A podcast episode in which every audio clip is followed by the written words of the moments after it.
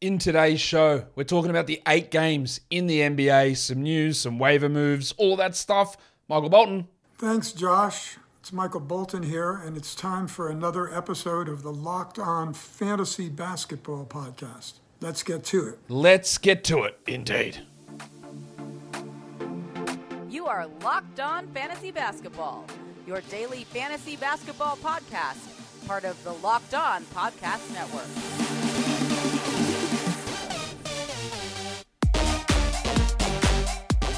Hello and welcome to the Locked On Fantasy Basketball podcast brought to you by Basketball Monster. My name is Josh Lloyd and I am the lead fantasy analyst at basketballmonster.com. And you can find me on Twitter as always at redrock underscore bball, on TikTok at redrock underscore bball, on Instagram at Locked On Fantasy Basketball, on Substack joshloyd48.substack.com.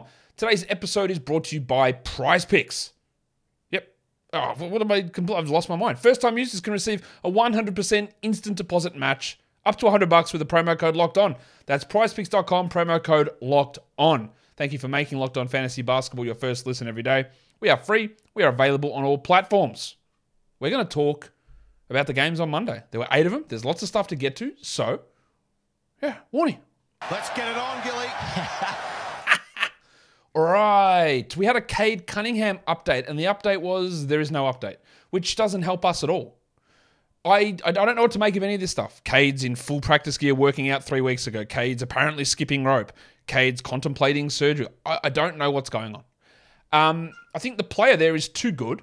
This was a top 40 player for the last two and a half months of last season to just drop without any update. But, like I said on one of the earlier shows today, I think if you're sitting in a situation where you're struggling, you've got multiple injuries, your injury reserve is filled up, like it's really hard. Like I don't think he's back in December. So it might be January. You might just have to cut. Like you, might have to. I, am not doing that, but I think that that decision's got to come up because if we get an update today that's not an update, that means they're probably not going to provide another update this week, and we don't get any more information for maybe like another week to two weeks at, at the best. Like I don't know. Look, I can say this, and in two hours' time, Shams comes out and say Cade's having surgery. Don't know. All we're going by is what we've heard, and what we've heard is nothing. They're just going to keep resting and evaluating, which is really frustrating for us. Injury reporting, that information is pretty confusing and it is hard to deal with, but it is going to be circumstance dependent what you do with Cunningham in this situation.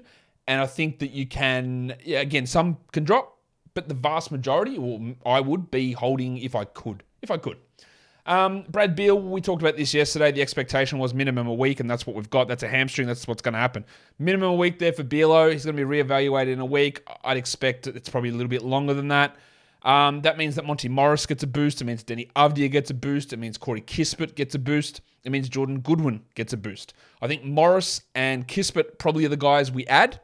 Morris for assists, Kispert for threes and points, Avdija for defensive stats, but it's not going to be like Beal's 37 minutes. All just go to one player. You get six or seven go to Morris. You're going to get five or six go to Goodwin. You're going to get yeah 18 or 15 or whatever go to Kispert. You're going to get six go to um, uh, the bloke's name, um, Avdija. It's going to split around into multiple different positions like that. I think you also look at Porzingis, you look at Kuzma, but obviously they're already rostered, but they're going to get a boost. They're going to get more usage in this situation with Beal out. An update in Houston, Jae'Sean Tate, the wild thing, Even the wild thing's gone well. I can't do much about that. Still has no timetable to return, which is great in terms of trying to get value out of KJ Martin and Tari Eason. Whereas when Tate returns, it's just going to make things even more complicated. It's not great for him, of course, but it's great for trying to get those value of those other guys. Well, some good news in Utah.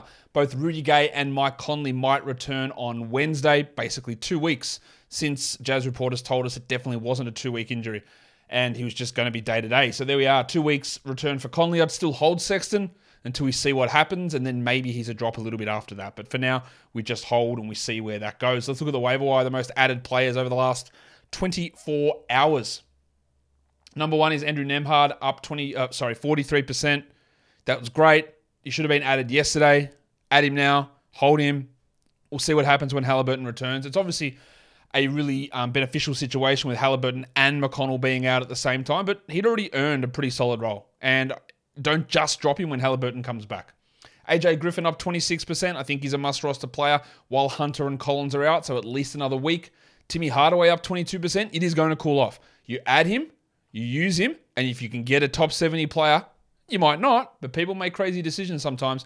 If you can get a top 70 player, you absolutely trade him away. But it's a nice hot streak. We've seen Tim Hardaway do this before. Have a hot streak. It might last 10 games. It might last 20 games. Right? And then it is going to fall away. Like his first 15 to 20 games of this season were a horrific cold streak. And now he's getting hot. And then it will fall in between somewhere. But we just enjoy what's happening now. Jeremiah Robinson Earl's up 22%. The minutes for him remain secure. The production wasn't quite there today. He is only a back end guy. Like he's a clear drop for any of those guys above him. Like I wouldn't bother having him over any of Nembhard, Griffin, or Hardaway. I wouldn't even bother having him over a Jalen Johnson, even though that's only a short term situation replacing John Collins. Jalen Johnson up 18%. Um, Jose Alvarado up 10%. Again, I thought it might have been more as people chase that 38 point performance from yesterday. I don't think there's any chance of that sticking. And as long as Ingram and Jones are out, he's going to have increased role. But when they come back, it'll go back to a 20 minute a night role, and he's not going to be viable in a 12 team league, I don't think. The Cockroach Mason Plumlee's up 9%. Yeah, like we know what he is. He gets 28 minutes a night. There's use in 12 team leagues if you're punting free throws. If he loses a starting role, then you drop him. Well, Santi Aldama was up 9%. Good move to stream him in for today. The Grizzlies don't play again until Friday, and that's their last game of the week, I believe. Um, so you you don't know is, is that right? Okay, why do I keep getting the Grizzlies schedule in my head wrong? There's something wrong with my brain in looking at the Grizzlies schedule. No, they play Wednesday and Friday. My bad. But they're both high volume days, and Jaren Jackson's going to be back. And Jaren Jackson said that he's probably, or someone said about Jaren Jackson, he's not going to be sitting back to backs for very much longer, if at all. So the Santi value is just going to come when Jaren is out. So it was great to stream him for today, and that's about it. The most dropped player is Zach Collins, down 31%. Yes, they don't play until Thursday. Maybe you add him back on Thursday if Poeltl and Sochan remain out, but dropping him now is totally the right decision. Um, Justice Winslow down 26%. Yes, Damian Lillard is back, so he moves back to the bench. Easy drop. Austin Reaves down 14%. Yeah, look, I think he's going to be on and off of teams and streaming and all that sort of stuff all season.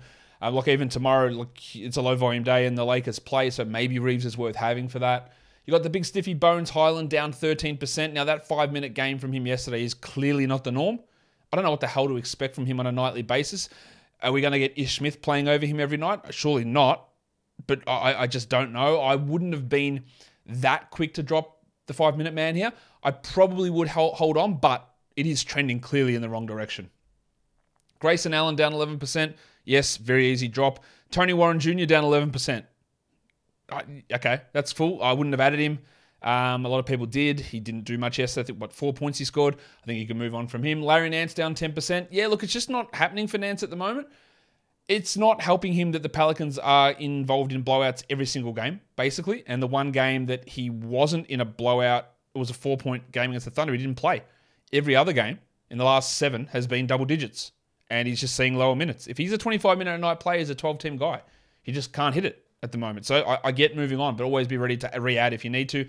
And Seth Curry down 10%. I think that makes quite a bit of sense as well. Today's episode is brought to you by Prize Picks. Prize Picks is daily fantasy, but it's a different sort of daily fantasy. It's not your salary cap daily fantasy. It's daily fantasy where you go in and just look at player projections and go over under. You get between two to six of the individual player projections, put them into your entry, and you can win up to 25 times back. It's fast. You can do it in under 60 seconds. Shout out Bones Hyland.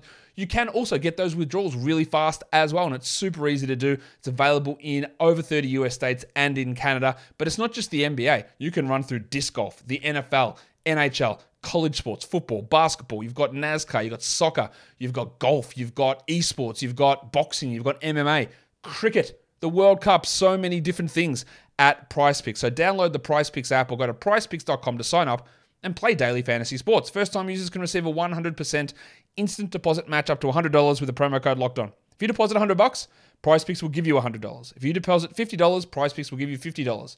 Don't forget to enter the promo code locked on at sign up for an instant deposit match up to $100. Okay, that'll take us onto the games. The first game, the Milwaukee Bucks and the Orlando Magic. Hmm. Okay. Milwaukee wins at 109 102. Brook Lopez was resting. Grayson Allen was out with that plantar fascia issue. Giannis returned and had 34, 13, 5, one steal, two blocks, two triples, 57 and 73. Like, I don't know what more you could ask for. That is literally what Giannis does. I know people have been disappointed with him this season. Okay. Like, I feel like he's doing not far off what you want him to do. He's averaging 56 fantasy points a game. That's pretty much bang on, I would have thought. Jrue Holiday had 17, 8, and 10 with two steals. Rough shooting night, while Punch Bob had 18 and 10 in 27 minutes. Whenever Bobby can do this, I'd always look to try and sell high on him as a top 75, 80 guy in return because I just don't think he maintains that when they're fully, fully cranking. Interestingly, they started Jordan Nwora and not Jevon Carter. Nwora had six points in nine, 10 minutes. We don't really need to care about that. But it was interesting that he started over Carter. Carter, I think you can drop two points with six assists. It's also a great buy low opportunity for Khris Middleton. Now, I say this just in terms of the actual number. In terms of the psychology of it, it's probably not likely. But five points on 9% shooting, nine, with five assists. People held on to him for eight weeks, seven weeks. He's finally back. So you would think that the person who held on for seven weeks would have a level of grace for him to get better. But have you met people? This doesn't always happen. The people will want to make crazy decisions at all times. And sometimes people make rage drops and rage trades all the time. I waited seven weeks for you, Middleton, and you score five points on 9%. You killed me. Right? Someone will do that. It won't be many people. You've got to understand who the person who has Middleton is in a trade. And a sell high is probably not, uh, uh sorry, a buy low is probably not going to work. But people are people, and people react emotionally to things. And yeah, I just don't want him off my team. I just want him off my team. Some people will have that idea. It's not something that's always going to work, and you know your individual league or your league mates. Well, you at least know them better than I do. It's worth at least inquiring because the frustration can build of, well, I've waited for this bloke for so long and this is what he brings. What am I waiting? Why did I wait? Try it. Maybe. Um, AJ Green had a little bit of a hot streak there, 12 points with three threes. There's nothing else there, and he's just not going to play most nights. For the Magic, oh, yeah, I always love when I can do this.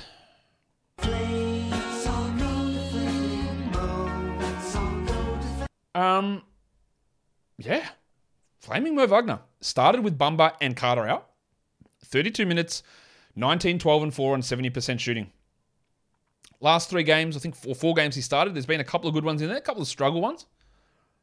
Is he a better player than Mo Bamba? I'm not sure, but I'm also I'm also mm, interested to know what Mosley thinks about where they fit in the pecking order. Wagner's at least a stream while Bamba's out, and we'll see if he's able to maintain value. But him playing 32 minutes while Bol Bol plays 19 and not in foul trouble is really, really interesting. Bol had a Richie Beno. Two for two, two, two. Not the good type. Two points, two rebounds, two assists. He shot 25% from the field. And he was a plus three in a game they lost. No foul trouble. So, very weird. You know that I've been banging on that I think Bol is going to lose minutes as the season goes on. You obviously can't sell high after this sort of a performance. And I don't think that 19 minutes a night is the realistic future outcome for Bol every night but I'm also not ruling that out. There's still Carter, Suggs, Bamba, Okeke, Harris, and Lord Voldemort to come back. It's a lot of blokes. It's a lot of blokes. Franz Wagner had 25 and 6. Banchero 20 and 12 with 7 assists. Unfortunately, he shot 25% from the field, Paolo. But it was great to see a high volume free throw night. He went uh, 12 of 15 from the line. That's 80%. That's great because he'd been really dragging you down there. But I guess I buried the lead. Markelle Fultz played 32 minutes. Minutes restriction done. 20 points, two threes, four rebounds, two assists, two steals. Now, the assist level is nowhere near where it was last season, and it was never going to stick at that level, most likely. But I'm super encouraged by him playing 32 minutes while Cole Anthony played 21. Fultz is a 12 team league guy. There are going to be issues at times with field goals, like this one where he shot 44%. He's been a bad free throw player in the past. And there's still the return of Jalen Suggs and Gary Harris as to where they fit. I don't know.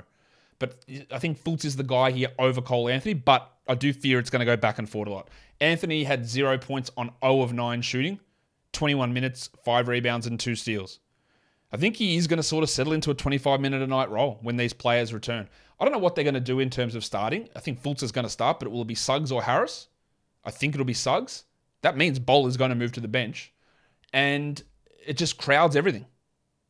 Be aware that there's going to be some pretty decent sized changes, I think, with this rotation as we move forward. But some very interesting things here with a poor performance from Cole, a bad performance from Bol, and huge minutes for Markelle Fultz, and an out of the box one from Flaming Mo Wagner. The second game of the day, Kawhi Leonard gets the game winner, 119 for the Clippers, Well, he didn't score 119. That would have been a good game. They scored 119. The Hornets scored 117. Kawhi gets the game winner. And 16, 6, and 2 with a triple zero is not all that good. Took only two free throws, 47%. It's not that good. But 28 minutes.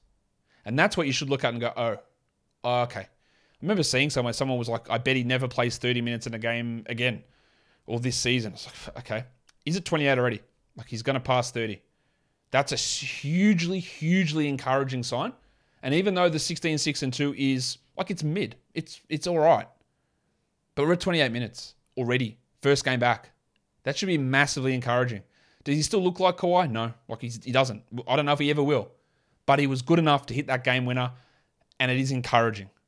That's what we'll say. It's encouraging. Paul George also played only 28 minutes, 19, 3, and 7. While Johnny Wall did his best rush on Rondo. He had 12, 5, and 12. He had a triple one. He shot 31 from the field and 50 from the line, obliterating both percentages. And that's where Wall's category league problem has been just bad field goals, bad free throws, limited rebounds, but getting good assists. And that's what you've got to weigh up, whether that makes sense on your squad or not. He is the 201st ranked player this season, but in certain punts, that'll rocket right up. Marcus Morris played better with George and Kawhi back, but they're back now. I think that I, I think he's a drop. Get that garbage out of here! Keep it going, Jack, for Reggie Jackson. Garbage out of here! And we'll do one more for Terrence Mann. Get that garbage out of here! Mann played 15 minutes with 8 points. Jackson had 13 in 32 minutes, while Zubac had 9 and 8 with 2 blocks. Obviously, he had that huge game against the Pacers, I think it was last week, and he's expectedly called off. It was also a good game from Batum 13 and 5, 4 threes, and 2 steals, but is this the Batum game? And then the next one's the Mann game, and then the next one's the Kennard game, and the next one's the Jackson game? Yeah, probably. Bob Covington out of the rotation, by the way, and Amir Coffey, who had been starting, out of the rotation. For the Hornets, big game from Paul Washington Jr. 26 and 4, 4 assists, 4 threes. He is a must roster player. Well, Terry Rozier, I know people have been really disappointed in Rozier because of the field goal percentage, and we had no right to expect him to be this bad because the last two years he had taken these big leaps forward.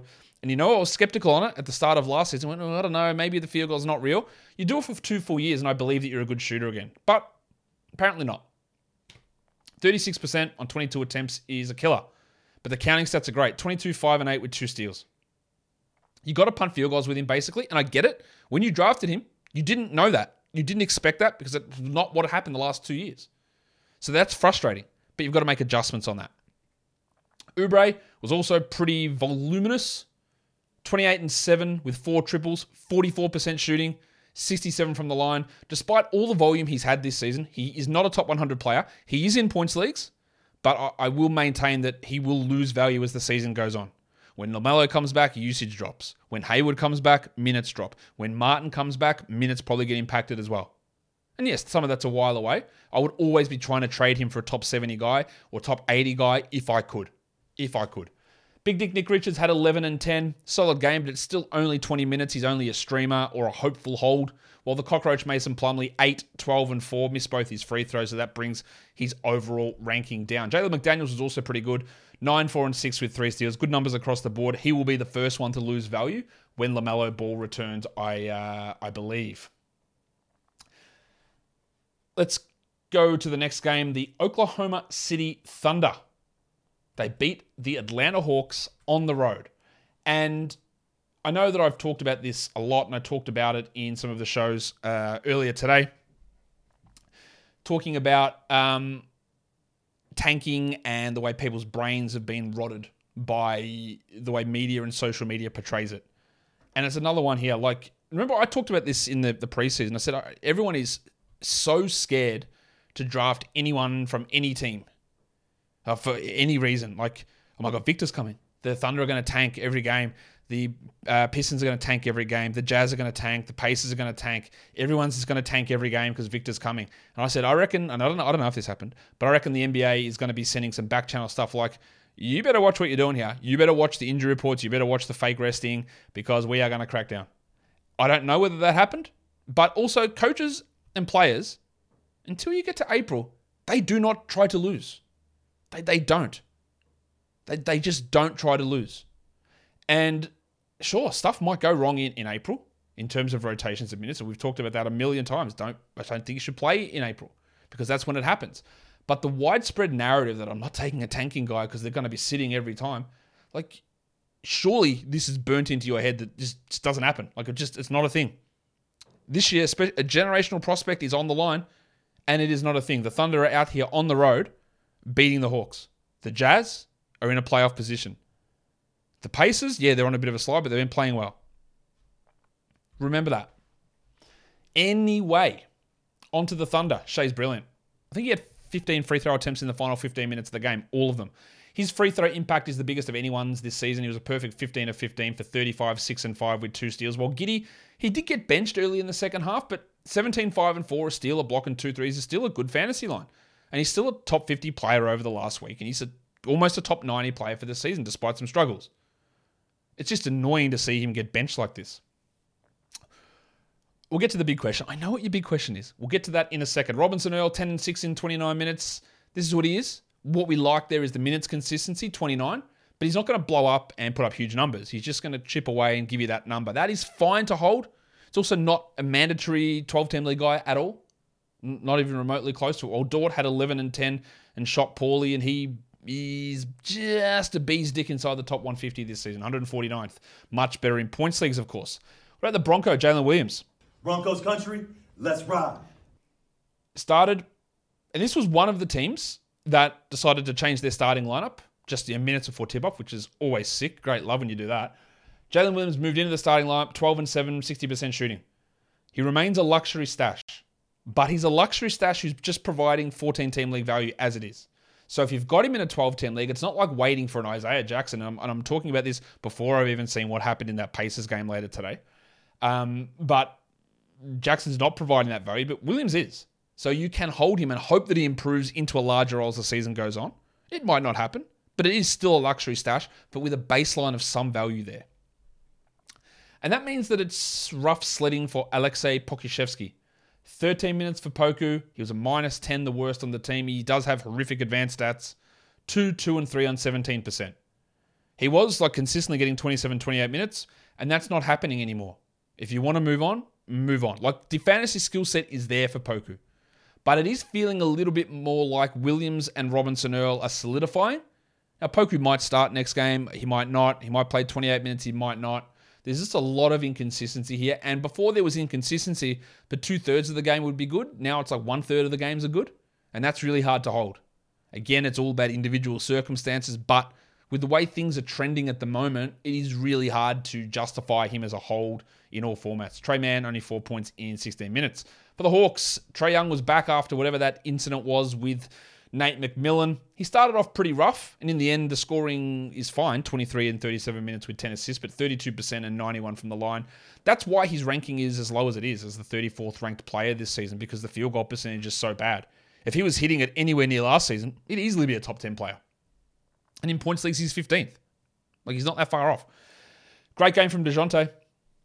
24, 6, and 3. Now, what we love there is two blocks, two steals, and three threes. But again, the basis what's that thing called? The the the roux, the base mixture of your recipe with DeJounte is big assists and big rebounds. And they're not there, and they're not coming back. Six rebounds, three assists. It's what hurts his overall value. Now, getting the blocks and steals there is really nice. He's never a blocks guy usually, but this is good but it does obscure a little bit of his value. Clint Capela. Dental plan. Lisa needs braces. 14 and 16 with two blocks. Drop it Nick Kongwu. There's no point. There's just no point holding him unless you're waiting for an injury. That's it. And I don't think that's a viable strategy. Adrian Griffin Jr. had 11 points in 30 minutes, three threes, three steals, shot horribly, 27%. But while Hunter and Collins are out, he's a must roster player. I would prioritize him over Jalen Johnson, who did hurt his ankle in this game but returned. 7 and 9 for him in 29 minutes. He's still a viable 12 team guy. While Jarrett Culver started last game in place of Trae, he moved to the bench and had 9 and 5 in 24 minutes, and he is just like a 16 team league short term streaming option. The next game was the one with the shenanigans.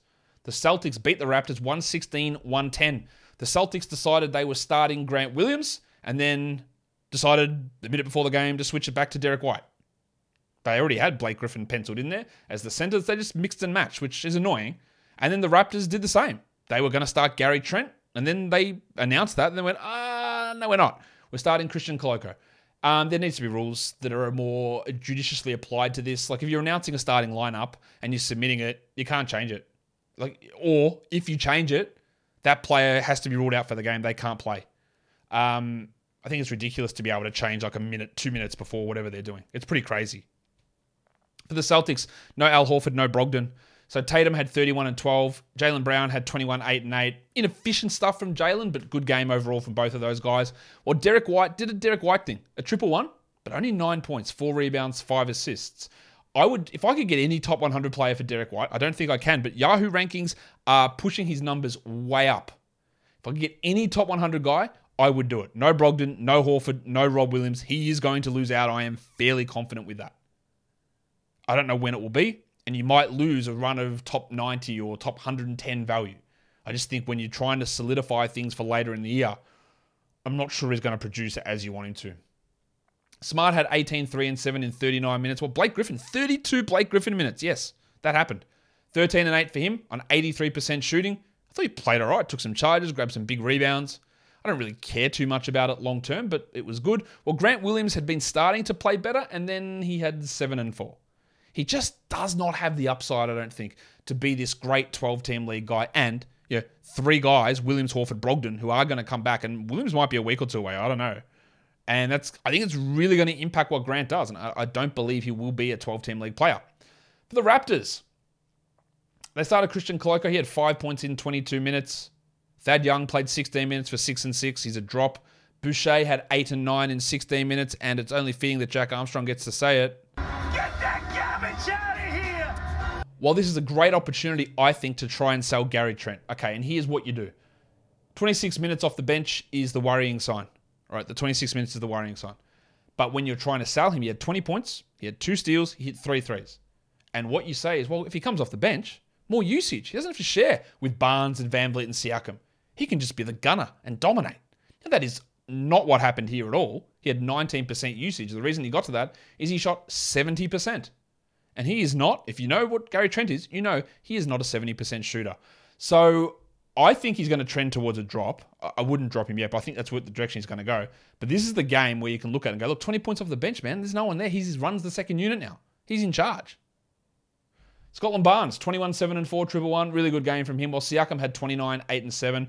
Unfortunately, both of those guys struggled with their free throws. And let's talk about some other struggles. I think Fred VanVleet is a gigantic buy low. Massive. He played 38 minutes, 8 and 7.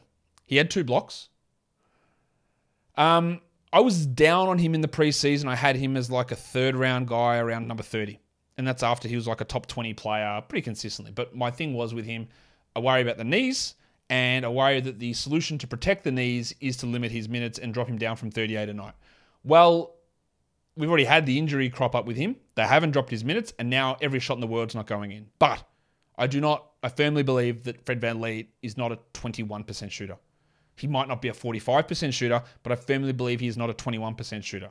The blocks are there. Yeah, he's not he's not as good as last season. I think we know that. The usage is down. We're all well aware of this. But this is a massive buy low. And the reason I know it's a buy low is because someone said, hey, do I just drop Fred Van VanVleet? Like, no, you don't. But if people are thinking that, it doesn't mean the, the odds of it being one person in the world who is thinking, man, maybe I should drop Fred VanVleet. And maybe it is one person who plays fantasy basketball in the entire world thought that, and I just happened to see that comment. That would seem not the way that you know, representation of statistics and sample sizes work, though. So if one person's thinking that, others are at least thinking, man, I gotta get rid of this guy. He's just killing me every week. And that's where you go in. I'll have a top 80 player. Yeah, you want a top 80 player? There, do it. Because VanVleet's like outside the top 190 over the last week. Most leagues, people are smart and they're not going to do it. But intrusive thoughts creep in. What am I? What, he's bad. He, he's cooked. His knees are done. He can't shoot anymore. He's killing my team. I've got to get rid of him. And that's where you try and pounce. That's how you try and do it. In my opinion, of course. All right, let's go on to um, big upset. The Rockets in double overtime beat the Philadelphia 76ers 132 123. Embiid played 35 minutes. He had some sort of a minutes limit. He also had a trip to the locker room. 39 and 7, two steals, two blocks. It's a great game. Jim Harden returned it. He was on limited minutes.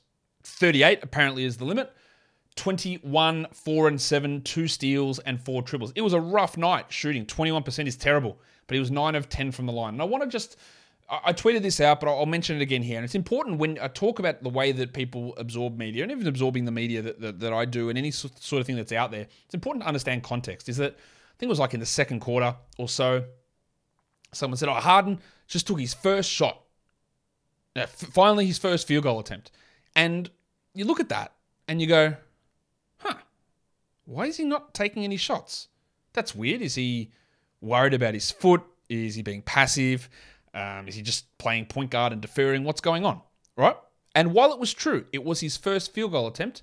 He'd also taken eight free throw attempts at that point meaning in general he'd taken at least four shots and he'd been fouled on all of them so he took the eight free throw attempts so it's weird the way that this is uh, accounted for in a box score that he took all those shots but it looks like he's taken zero of them because they were all free throws in the end he took 19 shots with 10 free throw attempts but when you see that, like when you see that sort of stuff, and people, it's even like uh, uh, that didn't really, really happen with Rudy Gobert the other day, but it was like man, Gobert had zero field goal attempts, but he did have four free throws. And it's still not great. But in this sort of situation, it makes you go, what's going on? Is it just, is Milton running the show now? What's happening? No, Harden was still being aggressive. He was just getting free throws and couldn't get a clean shot off. And it's really important to, to get into that detail sometimes. When something seems weird, figure out why it seems weird.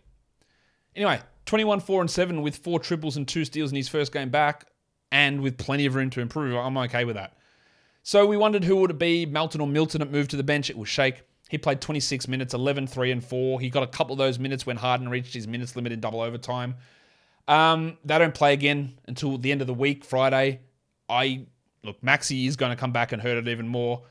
There'll be better nights here for Shake, but it's not like he shot poorly. He just didn't get the minutes or opportunities. 50% shooting.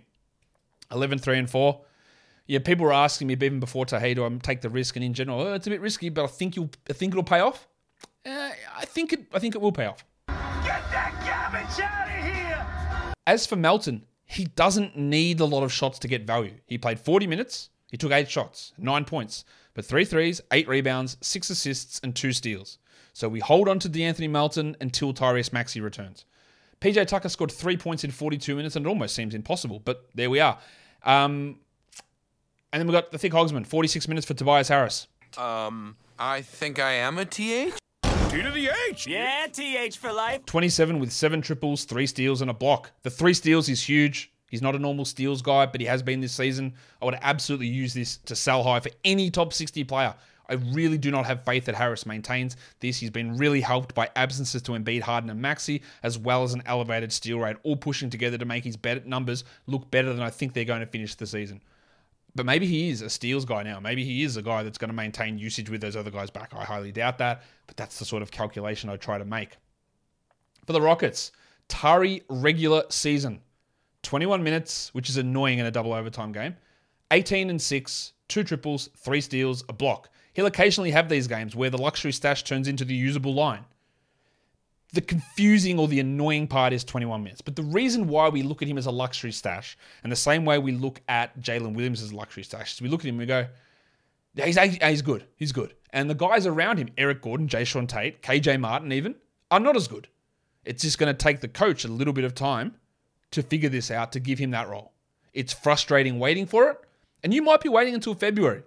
But at least Eason's giving us this little, like the little sliver, just giving us a crumb. I'm going, see what I can do? And then it makes you want to hold. And for everyone, you can't do it. Not everyone can hold on to him. Because you can't deal with a guy who's the 184th ranked player this season. That's before today's game. He's averaging just 20 fantasy points. It's really hard to do that. But if you're free of injuries and you're sitting all right with your record, I think at some point he's going to play 27 a night. I don't know when Silas will wake up, and yeah, waiting for Silas to wake up is a different story. But we saw why. Jalen Green, who'd been struggling a little bit, he's actually outside the top 280 over the last week. 27, 4, and 7. And what I'm most encouraged about there is the 10 free throw attempts and hitting nine of them, but the seven assists. That's the part that brings him to top 25 eventually in his career. KPJ had 24 and 6 with a steal, a block. Not great shooting, but still he's been he's been a real steal. He was outside the top 100 in ADP and Yahoo rank in the preseason. Well, the delicate dancer, Alperen Sengun. It's a delicate dance in just 17 steps. Now, 8 and 8's nothing to get excited about. It's not. But he played 34 minutes. He fouled out. And he was really low on minutes, but he played all the overtime before that foul out. That's encouraging given some of the silliness from Silas about Fernando and Garuba prior to that. Garuba barely played. Fernando got the backup minutes there. We breathe, we live another day here with Sengun and his value. Eric Gordon played 40 minutes. I mean, sure. 14, 3, and 4 in 40 minutes for him. He's just a stream guy, and that is really about it. This one here, pretty bad loss for Miami against the Grizzlies. 101 93 against the Grizzlies team with everyone out, really. Um, Miami had no Oladipo and no Yurtseven, but every other bloke on their injury report played. Herro apparently is now just a, I don't know, he's like Andre Drummond, I guess. Everyone has a hero. True. Zero people shouldn't have a hero. Um, 23 and 13. I don't know how he's become this rebounding guy, but he has. I guess when you're playing basically shooting guards at the 2, 3, and 4, someone's got to grab him, and it's him. And that's, you know, useful. The efficiency was a little bit rough. While Kyle Lowry, Double cheeked up on a Thursday afternoon. only 10 points, but 7 rebounds, 6 assists, and 3 threes. Butler returned, played through that knee issue. Well, didn't return. He played through the questionable tag. 18, 6, and 8. And we'd been wondering what Bam's usage would look like with those guys back. It fell. 15, 5, and 4 in 39 minutes. Caleb Martin played 34, 16 points with nothing else and four triples. I it's we love holding him for this week, but I think he's going to be a drop, and I'm bloody sure that Max Strus is going to be a drop after this week. We hold for the three more quality games this week, but four points in 23 minutes. This is what I talked about so much with Strus. Is that and Oladipo hasn't even returned, but when players are back, he's not going to have this role. Enjoy it while it's there, and then when they come back, he goes to the bench. He'll have a game where he has 16 points with five threes. But that's two real stinkers in a row from Struder. He is now outside the top 130 for the season. Keep an eye on Haywood Highsmith. Six points in 14 minutes. He had two threes. He had three steals. He had a block. He is a top 100 player over the last week. I don't think we want to add him in 12 team leagues, but he's available everywhere.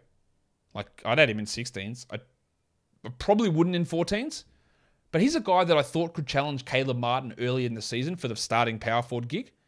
He's not there yet, but in deeper leagues, the good schedule this week, Haywood Highsmith is someone to watch. Gabe Vincent only 14 minutes. I think his knee's really bothering him. He missed both of his shots. Well, the Grizzlies, they were without Jaren Jackson, Ja Morant, John Konchar, and Des Bane. And Ziaire Williams, who's not far away from a return, and Jake LaRavia. A lot of guys out and they still win. Tyus Jones, 28, 5, and 10, two steals. Huge win. A huge performance. We know the story with Tyus. Ja's out, you stream him.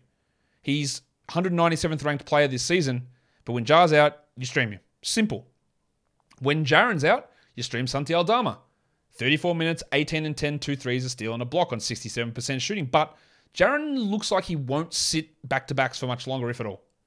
With Steven Adams back, Brandon Clarke played just 20 minutes, 11 and 4. He's a 12 team drop. He is strictly a backup center. That is it. David Roddy Piper played 34 minutes. He had six points, but he had two blocks. He's not going to be a rotation player every night, but there's just so many guys out that he had to play. Well, Dillon Brooksy Brooks had the worst plus minus on the team, and that's not a. I criticize Dillon Brooks a lot. You know that. But that's not a usual thing. He's normally way up there in on offs and advanced stats. It was just a bad one for him because he can't help himself. 17 points on 32% shooting. That's 22 attempts. It's horrific. How he fits when they're fully whole, and they haven't been yet, is a big question. I don't think he'll be a 12 team league guy. Dynasty Leagues, I reckon you want to watch Kennedy Chandler. 26 minutes, 9, 3, and 5, two steals and a block. I think I had him in my first round of the draft before the actual NBA draft. And I think there's a little bit of something there. Now, on this team, he's the third string point guard behind Tyus and Ja. But when you're talking Dynasty Leagues, you're not talking about this year, are you? Tyus isn't going to be there forever. Ja probably will be, but Kennedy Chandler might not be there forever. I think he's got Tyus Jones type upside. Or maybe something better. He might be a little bit small for that. But every time I've seen him on a court this season, this is a similar feeling I got to watching AJ Griffin get mop up minutes earlier in the year for the Hawks. It's like, oh, oh, this guy looks okay. And that's sort of where I'm sitting with Kennedy Chandler at the moment. And I reckon I'm going to have that feeling at some point with the Rockets and Ty Ty Washington, but we're not there yet. He's another name to watch out for. But good win for the Grizzlies, huge win for the Grizzlies, in fact, over a Miami Heat team that really should have been able to handle them given all the players that were out. The next one is the Phoenix Suns, pulverized by the Mavericks again, 130 111. The Suns decided to start Ish Wainwright. I mean, of course, why wouldn't you? In the second half, they didn't. They started Josh Okogie, who's now put together two good games in a row, and I have to pay attention to it now, which is annoying because he's bad. 12 points in 28 minutes, two triples, three assists, two steals, and a block. This is because Torrey Craig is out, who is starting because Cam Johnson is out. I don't think we're doing anything with Okogie in 12 team leagues or 14 team leagues, but it's definitely make me, making me pay attention. Like, I'd probably rather him than Dario Saric, who had three points in 16 minutes. Devin Booker, who's been great, he sucked. It was, he was bad. 11 points, 1 3, sprained his ankle, played through it, but watch that one. Mikal Bridges had 13 points on 36%. It was just bad for most of these players, but DeAndre Ayton, credit where it's due, mate. 20 and 8, three blocks. Great. 82%. Unbelievable stuff. Really impressive. Cameron Payne shot 25%, which is disgusting, but 14, 6, and 10 is great. We keep rolling with him until Cam Payne returns. Well, Damo Lee, normally he's a good three point streamer, but he added a lot of stuff here. 23 minutes, 13, 5, and 3 with two steals. And I think if Craig remains out, along with Johnson, Lee is at least on the periphery of a 12 team stream. He's not a 12 team must roster, but he's on the periphery of it.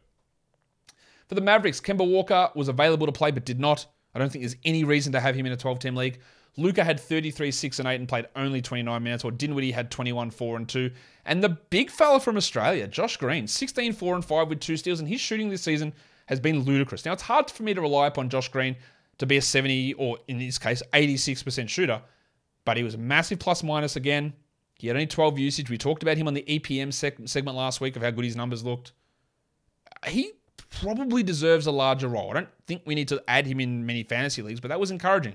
Tim Hardaway only played 23 minutes, but 17 with five threes. We add him. The Crucifix had 18 and 9 solid numbers. Um, and Finney Smith, in keeping with tradition, did nothing. He has been useless. Now they have the back to back, and he's fine as a streamer because yeah, finding 30 minute a night guys who at some point in their career have done something is useful on low volume days. He's just been so piss poor that it's really hard to feel any level of confidence in streaming him.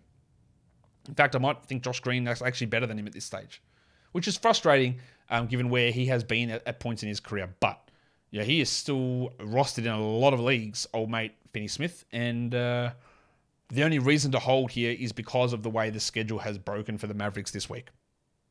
All right, let's do the last one.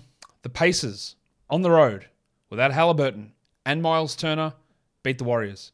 112 104 because I won't say it's because of one man, but it's because of one man. Andrew Nembhard, 41 minutes, 31, 8, and 13. Five triples, 62% shooting. This man's a top 50 player over the last week. He's been an excellent stream addition. Yes, Halliburton out has really helped him, and McConnell out has really helped him. We had already seen the trend that he was getting more minutes than McConnell anyway. I think there's a, I think he sticks in the starting lineup, and I don't think there's any way you can really you know, drop him way down so Chris Duarte can come back. I don't rate Duarte as a player, as you're probably well aware. Um, but Nembhard's killing it. You've got to have him for the time being, and then we see where this goes. Because obviously, this usage, these assist opportunities, and these minutes are not something that's going to happen every game because Halliburton's going to play. I don't know how long Halliburton's going to be out. It's a groin soreness. I don't think it's going to be long term. But we grab this and we see where it goes. Um, Jalen Smith. Stand by your man. Started at center. There's a couple of things to take away from this. 15 and 9 with two threes and three blocks is literally everything that we hoped Smith would provide when he was picked in the 80s or 90s. That's it. 15 points, nine rebounds, two threes, three blocks you don't expect, but give me those. Like that is what you hope for. He's a top 100 player over the last week. I don't want to get sucked back in, but I am for this reason. The value is there in this game right? And the little run of form is good. But what is really interesting is that Miles Turner was out and Smith started at center. Now, I don't think real life in general, Smith is a very good center. He gets bullied, he gets knocked around so much. But for putting up fantasy numbers, it helps you get more rebounds, it helps you get a higher field goal percentage, it helps you get more blocks. And if Turner does get traded, there's a boost maybe coming for Smith if they're going to start him. And that brings me to Isaiah Jackson who we talked about luxury stashes. 13 points and three blocks is still, uh, that's a good number. But we have seen it a few times now that when Turner doesn't play, sometimes when Turner doesn't play, Jackson starts, but he didn't start here. When you've got a luxury stash where now you've got doubt that if the trade happens, he might not even start anyway. If that doubt creeps in and it's crept in here, um, it's really hard to hold on. Now, maybe Turner does get traded or doesn't, but maybe Turner does get traded, and Jackson is a 27 minute a night center. He's a clear must roster player. But prior to that, I thought, yeah, well, Turner's getting dealt, and I thought Jackson's going to be the starter. And now I look at those things and go, Turner might be dealt, and Jackson maybe is the starter. And that is two doubtful things into that thought process, along with you know, below average production that makes it really hard to hold. Oshae, Oshae Brissett stepped up 32 minutes, 14 and 8 with three threes, a steal, and a block. We've seen him in the past with opportunities, could put up good numbers, and he benefited here from Turner's absence. I wouldn't do much with that. While um, on the downside, it's rough from Benedict Mathurin. He played 40 minutes. He started his first game. 14, 2 and 1. Didn't hit a three, didn't have a defensive stat. Shot 25 from the field and 75 from the line. He is outside the top 200 over the last week, outside the top 175 for the season, outside the top 125 in fantasy points leagues. In a points league, I'd probably hold him. In a category league, we know the fantasy profile is not that good. The low rebounds and assists, the low defensive stats. He's a scorer. And at the moment, it's a really hard time for him.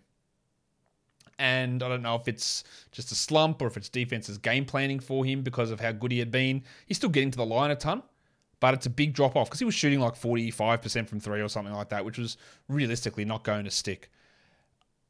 Again, it's going to depend on your tolerance for waiting. And I think he's worth waiting, but is his upside actually that good in a category league? I'm not sure that it is because of the lack of contributions in so many different categories. I think he's at least now you go, hmm, or maybe he's a droppable player. For the Warriors, Wiggins was out, so they started Poole. He had 23, 5, and 4, and Klay had 28 with eight triples. Good game from Klay. Wasn't a good game from Steph Curry. I know people clown, love clowning on me, man. Josh said don't draft Steph Curry in, in the first round. He said he was a do not draft player, which is not what I said. I said I don't want to pick him at pick six, and I said um, I'd probably take him at 10 or 11 towards the end of the first round because I had worries about injury and rest, foot off the gas, all that sort of stuff. And then he can, came out and put up the best numbers of his career. Steph Curry's outside the top 20 over the last week. He had 12, 4, and 6. That's before this game. He had 12, 4, and 6 on 18% shooting with two threes and a steal. Now, of course, he's not this bad. Right? Pretty obviously, he's not this bad. But it's always when you're banking on a 34, 35 year old to have career numbers in rim finishing, rebounding, and just shooting in general, and playing 36, 37 minutes a night, that is what my skepticism was with Steph. So I, I don't know what you need to do with it, but it's just showing that there's, you know, crowing about being wrong after 10 games or even being right. There's a lot of stuff that can happen and change. And Steph will be better than this. I've actually got him projected sixth rest of season. We'll see where that ends up going. Right? Because he is having to play such a large role on this clearly flawed team. But this was not a good performance. DiVincenzo had 10 and 7 with three steals, while Kuminga played 23 minutes, 10 and 4. Both of those guys getting a boost with Wiggins out. Just remember that for other rests in the future. Well, Draymond, who'd been shooting really well, shot 13% for two points, but he had nine rebounds, five assists, one steal, two blocks. He's been great this season. Top 60 player before today's game, top 90 in points leagues. This will drop him probably a little bit. Anthony Lamb did nothing. Kevon Looney really struggled with just six points in 14 minutes. Let's go to the monstrous line of the night. You know who it is. It's big fella, Andrew Nembhard, the rookie. He's also the young gun of the night because he is, of course, a young gun. The waiver wire line of the night is not Nembhard because he's rostered in 64% of advanced leagues, and I have a 50% cutoff here. So the waiver wire line of the night is Tyus Jones. We love streaming in Tyus when Ja Morant is out. We love it. And then you drop him when Ja comes back. And the dud of the night is the Indiana Pacers' other rookie, Benedict Mathurin. Interestingly, Nembhard has a higher Raptor value and EPM value than Mathurin this season. But if you use Darko, DPM, Mathurin's actually ahead. So the advanced stats are probably leaning in Nembhard's favor, which I was actually stunned to find out. Top 10 players in category leagues today. Number one is Nembhard. Number two is Tyus Jones. Joel Embiid at three. Doncic four. Giannis five. Shai at six. Seven was Toby Harris. Eight, Jayson Tatum. Nine, Jrue Holiday. And 10, Tyler Herro. Top 10 players rostered in under 50% of leagues. Tyus Jones at one. Great stream when Ja's out. Drop him otherwise. Mo Wagner. I love the stream of him if Bamba remains out, but we don't know about that. Aldama's only useful when Jaren's out. Tari Eason, I'd spend a lot of time on luxury stash value there. Josh Green, I'd love it to be a thing. I'm not really convinced. Oshae Brissett, probably not. Damion Lee's a good streamer. Eight is Usman Jeng. We're watching that one. Haywood Highsmith is available everywhere. Every 16 team league should be adding Haywood Highsmith, I think. And number 10 is Sandro Mamukelashvili. Top 10 players in points leagues today. Number one was Giannis, then Nembhard, Embiid, Doncic, Tyus Jones, Jayson, Jayson Tatum, Shai Gilgeous-Alexander, Tyler Herro, Pascal Siakam, and number 10 was Paolo Banchero. And that will do it for me today. Don't forget to follow this podcast on Apple Podcasts, Google Podcasts, Stitcher, Spotify, and on Audacy. While here on YouTube, thumb it up. Leave your comments down below, thumb it up, and subscribe. Guys, we are done here.